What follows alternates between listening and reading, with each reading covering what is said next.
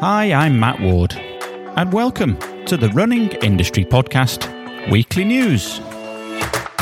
Thanks once again for joining me as we look at the Running Industry Podcast Weekly News, our short form news roundup on what has caught our eye over the last seven days in the world of running and the wider running industry. Coming up this week, Tokyo gets ready to welcome the Olympics. Runners get ready to welcome park runs. Mass participation events are welcome back. Wahoo and Coros launch more tech, and 12 year old Emma McKee is at it again. And we start with the news that rescheduling the Tokyo Olympics caused sleepless nights, but must go ahead to give hope for the future.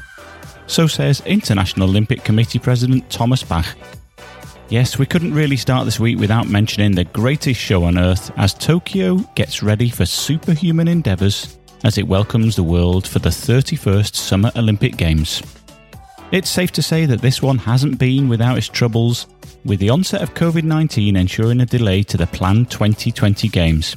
And even now, just two days before the year delayed Games, public fear and coronavirus cases are still clouding the atmosphere in Tokyo.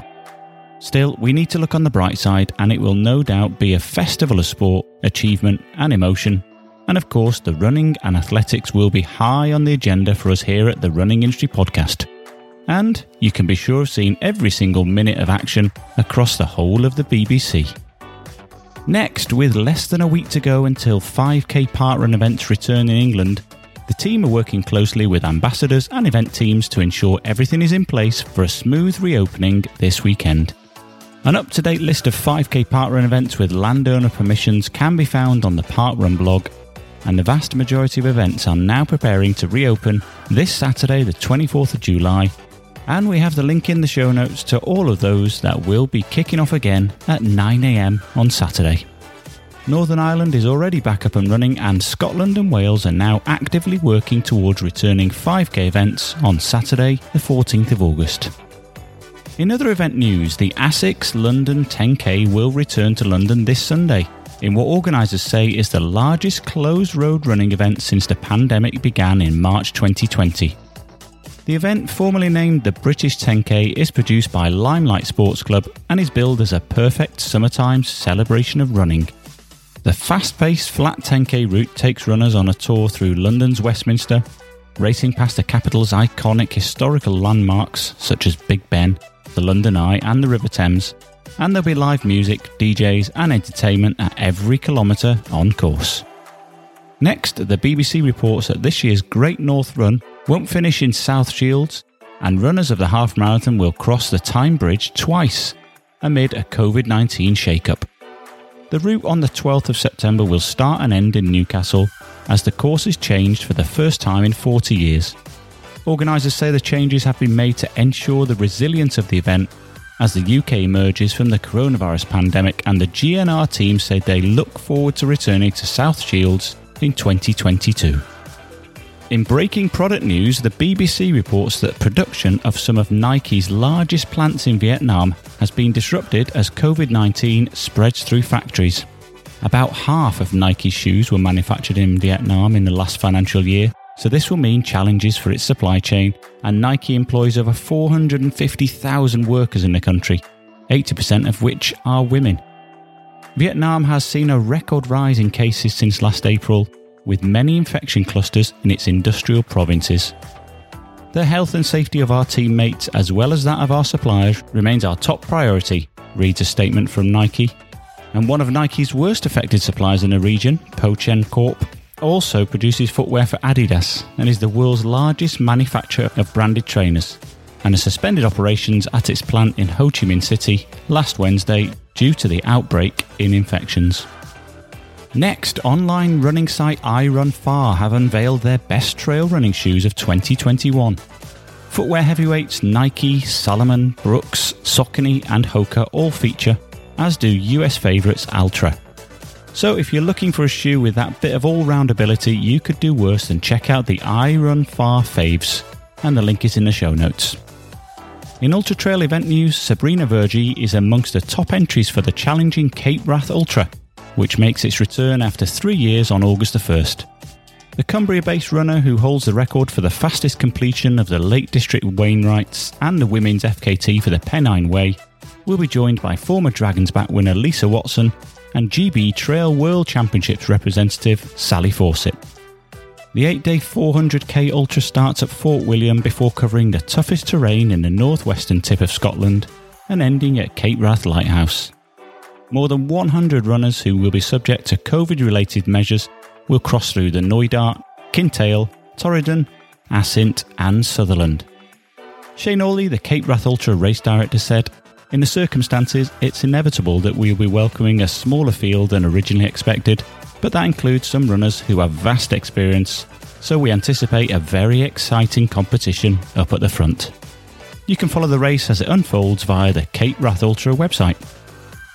In community news, the highly anticipated launch of Run Mummy Run Community Run Club in association with ASICS has been received with a resounding success. Within a short while of registration opening, over 1,000 runners had secured their Run Club membership, and numbers of this level take the club to being one of the top women's online running clubs from its very inception. Run Mummy Run was established in 2012 and is the leading online community of its kind for women connected through running and the community continues to go from strength to strength in 2021 with 180,000 plus members. ASICS has been supporting Run Mummy Run as a family partner since 2020 and understands the incredible impacts the movement can have on the mind, which is why it's partnered with Run Mummy Run to help encourage all women to experience the wonderful mental benefits of exercise. In addition to offering help and support to women in reaching their training goals and to improve their running, the club hosts in house experts who will cover all of the important aspects that surround running in terms of strength, nutrition, exercises, hydration, and preventing injuries, plus much more. RMR CRC Foundation membership costs $17.99 and includes the exclusive Run Mummy Run ASICS Technical Run Club vest. Find out more via the link in the show notes. In tech news, Wahoo have launched the Element Rival Multisport GPS watch, which they say is a radically simplified multisport watch that delivers a seamless performance advantage.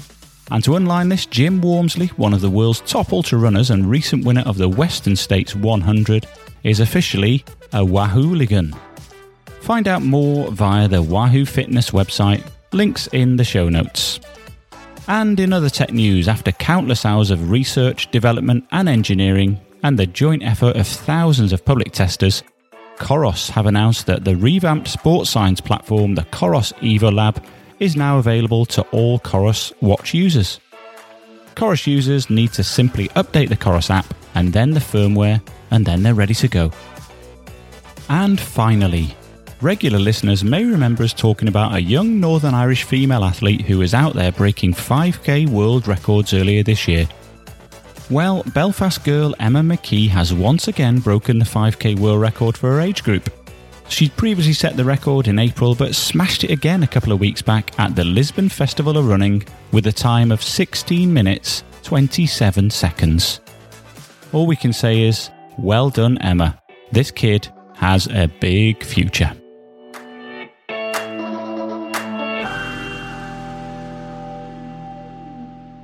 So that's it for this week's edition of the Running Industry Podcast Weekly News. If you're a brand, event, organisation, or news outlet and want us to feature your news story on the weekly news, just get in touch via the links on the show notes or on social media at Run Industry. Remember to subscribe to the Running Industry Podcast wherever you get your podcasts and also listen and subscribe via the website runningindustrypodcast.com where you can listen to all of the Running Industry podcasts and get the new ones as they are released. You can also follow us, of course, on social media via at Run Industry. And if you'd like to support what we do, you can pledge via Patreon. Links on the website and in the show notes. Thanks once again to all of our listeners for the support and this week's weekly news. Make sure you keep listening every week and also rate and review each episode and be sure to tell your friends. I'm Matt Ward, and the Running Industry Podcast is a supersonic production. And until the next time, goodbye.